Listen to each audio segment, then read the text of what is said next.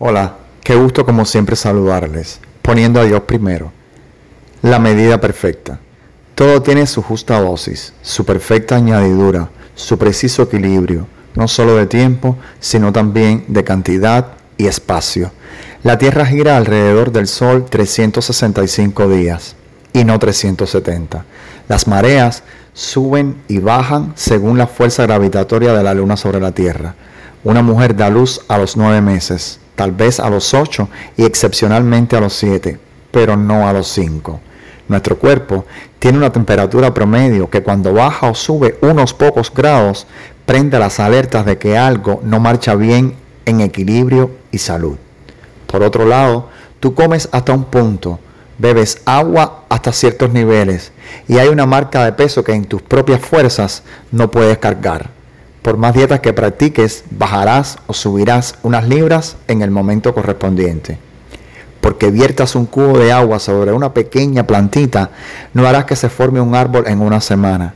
Por el contrario, podrías terminar estropeándola.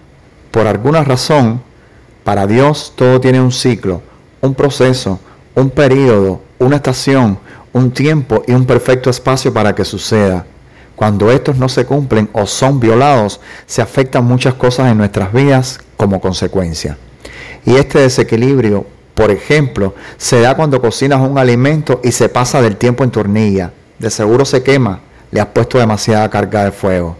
Si vas a exceso de velocidad, más allá de la establecida, en el mejor de los casos puedes llevarte una buena multa. Si abusas del alcohol, luego vivirás usado y abusado por él. Ya sabemos lo que puede suceder cuando consumimos demasiada grasa, añadimos mucha sal sobre una comida o no dormimos las suficientes horas para el descanso. Ocurre un desequilibrio. Eso mismo pasa cuando sueles agotarte demasiado, te desgastas en vano, entregas más de lo que puedes o lo debido. Es lo que sucede cuando te excedes en contentar a alguien o sobredimensionar tus propios méritos o logros. Todo tiene una medida justa y perfecta. Y es tan bíblica que en la medida que juzgas, serás juzgado. En la medida que das, recibirás. Me gusta lo que nos dice Deuteronomio 25:15. Tendrás peso completo y justo. Tendrás medida completa y justa para que se prolonguen tus días en la tierra, que el Señor tu Dios te da.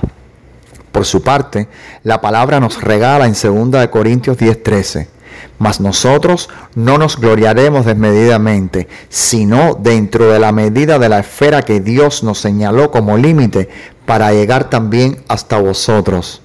Y Gálatas 5.9 registra, un poco de levadura fermenta toda la masa. Por eso en las propias escrituras se nos recomienda incluso comer pan sin levadura, porque la palabra es pan de vida, no necesita que se le agregue o quite nada, fue dada a la medida perfecta de Dios.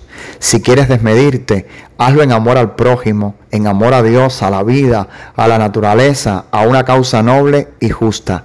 La medida perfecta nada tiene que ver con las anorexias de muchas top model, el agrandamiento de glúteos, senos o labios. La medida perfecta no es cuán bajita o alta eres o el cabello que le pones de más al que ya tienes. La medida perfecta es el amor que te tienes a ti sin que nada de eso te gobierne o, domine. Mídete por quien eres, no por quien la gente, según sus propias medidas, cree que eres. Tengo una bendecida y hermosa noche. Gracias por escucharme.